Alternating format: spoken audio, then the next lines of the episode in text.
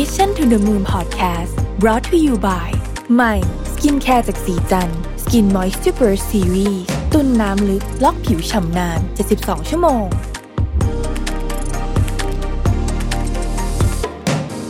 สวัสดีครับ ยินดีต้อนรับเข้าสู่ Mission to the Moon Podcast นะครับ คุณอยู่กับผมรวิศ หาญอุตสาหะครับ วันนี้จะมาชวนคุยเรื่อง emotional ambivalence นะฮะ เมื่อพนักงานสับสนทางอารมณ์ หัวหน้าจะรับมืออย่างไรนะครับ จริงๆ วันก่อนเนี่ยผมได้มีโอกาสไปไปพูดให้ Rapid Digital Group นะฮะคุณแม็ก Rapid Digital เนี่ยเชิญไปนะครับ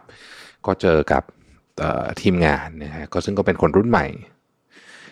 เยอะนะฮะ แล้วก็ก็ ก็ก็แชร์กัน จริงๆ พูดแบบเดียวนะฮะแต่ว่าคุยกันต่ออีกเป็นชั่วโมงเลยนะคือคุยกันในห้องนั่นแหละในที่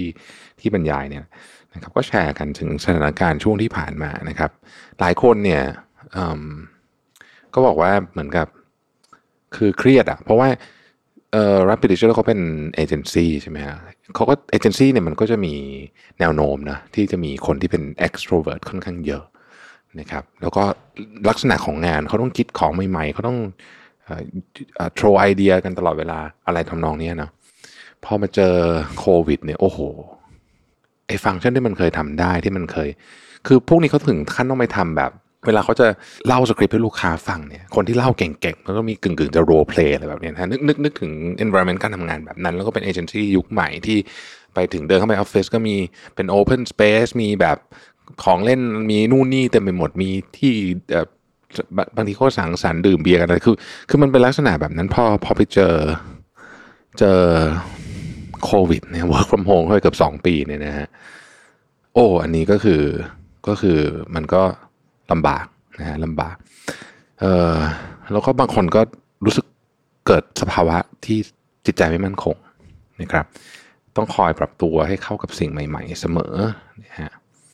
หลายคนเนี่ยเกิดสภาวะที่เรียกว่า emotional ambivalence หรือว่าความสับสนทางอารมณ์ ซึ่งซึ่งผมคิดว่าเจอเยอะมากตอนนี้ โดยเฉพาะในที่ทำงานนะฮะเพราะว่ามันมีหลายอย่างครับกดดันเรื่องของสถานการณ์เรื่องทางเศรษฐกิจก็เรื่องหนึ่งกดดันเรื่องเนี้ยลักษณะของการทำงานพอคราวนี้จะกลับมาออฟฟิศก็จะกดดันอีกแบบหนึ่งนะฮะเพราะฉะนั้นเนี่ยสภาวะทางอารมณ์เช่นนี้เนี่ยเกิดขึ้นเมื่อเราเผชิญเหตุการณ์หนึ่ง ที่ทำให้เกิดความรู้สึกด้านบวก และอีกเหตุการณ์หนึ่งที่ทำให้เกิดความรู้สึกด้านลบ ไปพร้อม ๆกัน จนบางทีสับสน ไม่รู้ว่าจะทำยังไงดี เพราะจริงๆเนี่ย work from home เนี่ยยกกรณี work from home เนี่ยด้านบวกมันก็มีนะฮะเรามีเวลามากขึ้นนะเราได้ทำในสิ่งที่อยากทำมากขึ้น ได้ใช้เวลากับหมาแมวหรือว่าคนที่เราอยากใช้มากขึ้นอะไรอย่างเงี้ยนะฮะในช่วงเวลาเนี้ยคนก็จะรู้สึกงงๆนะฮะพอกลับเข้าไปที่ออฟฟิศก็ใจหนึ่งก็ดีรู้สึกดีนะ ได้เจอ พื่อนร่วมงาน แต่ก็สับสน เพราะรู้สึกว่าเออมันก็มีบางอย่างที่เราเสียดายเหมือนกันนะครับพอเป็นแบบนี้เนี่ยมันก็ลงลึกไปถึงรากของปัญหาอะไรหลายๆอย่างความสับสนเรื่องนี้ไม่ได้เกิดขึ้นเฉพาะในช่วงโควิดนะบางทีเนี่ยสมมุติว่าเราเราสับสนแบบนี้นะฮะแล้วหรือหรือว่ามีความไม่มั่นคงทางอารมณ์แบบนี้แต่เราไม่กล้าแสดงออกให้เพื่อนร่วมงานเห็น เพราะอีกนายหนึ่งเนี่ยสังคมการทำงานมันก็มันก็มีมิติของความแข่งขัน ผู้คนมักให้ความสำคัญกับเรื่องความมั่นใจ ความเด็ดเดี่ยว ความกล้าแสดงออกนะครับด้วยเหตุผลนี้เนี่ยหลายคนจึงหลีกเลี่ยงอย่างมากเลย ที่จะพยายามไม่เปิดเผยมุมที่อ่อนแอของตัวเองนะครับ ผู้นำหลายคนคิดว่าการเป็นคนคิดบวก เป็นวิธีที่ปลอดภัยและดีกว่าในการแสดงออกทางอารมณ์ในที่ทำงาน เพราะความสุขที่บ่งบอกถึงความมั่นใจและความสามารถนะที่ทำให้ตัวเองเป็นที่ชื่นชอบของคนอื่นเนี่ย ความสุขมันเป็น indicator อย่างหนึ่ง เพราะฉะนั้นเราต้องทำตัวเหมือนกับไม่มีอะไรนะฮะแบบนี้ แต่ผลวิจัยเนี่ยชี้ให้เห็นว่าการเป็นผู้นำที่มีอารมณ์เชิงบวก อาจจะไม่ใช่ตัวแปรสำคัญที่จะทำให้ผลงานออกมาดีเสมอไปนะครับบางทีการแบ่งปันความสับสนแล้วก็ความรู้สึกร่วมกันเนี่ยก็เป็นอีกแนวทางหนึ่งในการปลดล็อกปัญหาที่อัดอั้นอยู่ในใจของทุกคนนะฮะได้เหมือนกันนะครับ จากคำบอกเล่าของผู้จัดการคนหนึ่งที่ทำงานอยู่ในบริษัท Fortune 500 เนี่ยเขากล่าวว่าการที่กรรมการผู้จัดการของบริษัทเนี่ยออกมาเล่าความรู้สึกสับสนอย่างเปิดเผยเนี่ยทำให้เขารู้สึกมีแรงบันดาลใจในการทำงาน แล้วก็รู้สึกอยากจะสร้างสารรค์ผลงานมากขึ้น อยากจะทุ่มเทกับงานมากขึ้นด้วย เพราะฉะนั้นเนี่ยนะครับเราสามารถหยิบอารมณ์เชิงลบ ที่ทำให้คนรู้สึกไม่มั่นคง ไม่ว่าจะเป็นของตัวเราเองหรือว่าของทีมงานของเราเนี่ยนะฮะ เปลี่ยนมาใช้มันด้วยวิธีการที่ชาญฉลาด เพื่อให้เกิดผลประโยชน์สูงสุดต่อพนักงานและองค์กรได้ และสิ่งนี้เป็นหน้าที่ของหัวหน้าที่จะต้องนำพาพนักงาน แล้วก็ตัวเองเนี่ยนะครับ ให้รับมือกับเรื่องนี้ให้ได้ดีที่สุดนะฮะทีนี้มันมีอะไรบ้างนะครับ อันที่หนึ่งเนี่ยคือ เขาบอกว่าให้กระตุ้นความรู้สึกทั้งด้านบวกและด้านลบ ออกมาของพนักงานออกมานะฮะ หัวหน้าสามารถถามความรู้สึกของพนักงานที่มีต่อปัญหา ทั้งในเชิงบวก และในเชิงลบได้ การพูดคุยแบบวันออนวันเนี่ยทำให้เรื่องนี้ออกมาได้ หัวหน้าอาจจะใช้คำถามชี้นำให้พนักงานเนี่ยแสดงถึงอารมณ์ที่หลากหลาย เพื่อให้ความคิดของพนักงานมีความยืดหยุ่นมากขึ้น เช่น ให้คุณบอกสิ่งที่คุณรู้สึกตื่นเต้นเกี่ยวกับการเปิดตัวสินค้า และอีกหนึ่งสิ่งที่ทำให้คุณเป็นกังวล หรือ คุณคิดว่าปัญหาที่เกิดขึ้นส่งผลกระทบต่อเราอย่างไรบ้าง และในขณะเดียวกันปัญหาอันเดียวกันนี้เนี่ยเราได้อะไรจากสิ่งนี้บ้างนะครับ กระตุ้นทั้งเชิงบวกเชิงลบนะฮะอันที่สองยอมรับว่าความรู้สึกสับสน เพราะความรู้สึกสับสนเนี่ยมันมีอยู่จริง แล้วก็ความรู้สึกสับสนหรือความรู้สึกอ่อนแอเนี่ยไม่ได้แย่เสมอไปนะครับหัวหน้าสามารถยอมรับถึงความรู้สึกสับสนของตัวเองก็ได้นะเป็นวิธีหนึ่งที่ทำให้คนเปิดใจกันมากขึ้น แสดงถึงอารมณ์ที่หลากหลายให้รุ่นน้องเห็นว่า การแสดงความรู้สึกสับสนแบบนี้ก็ไม่ได้เป็นเรื่องที่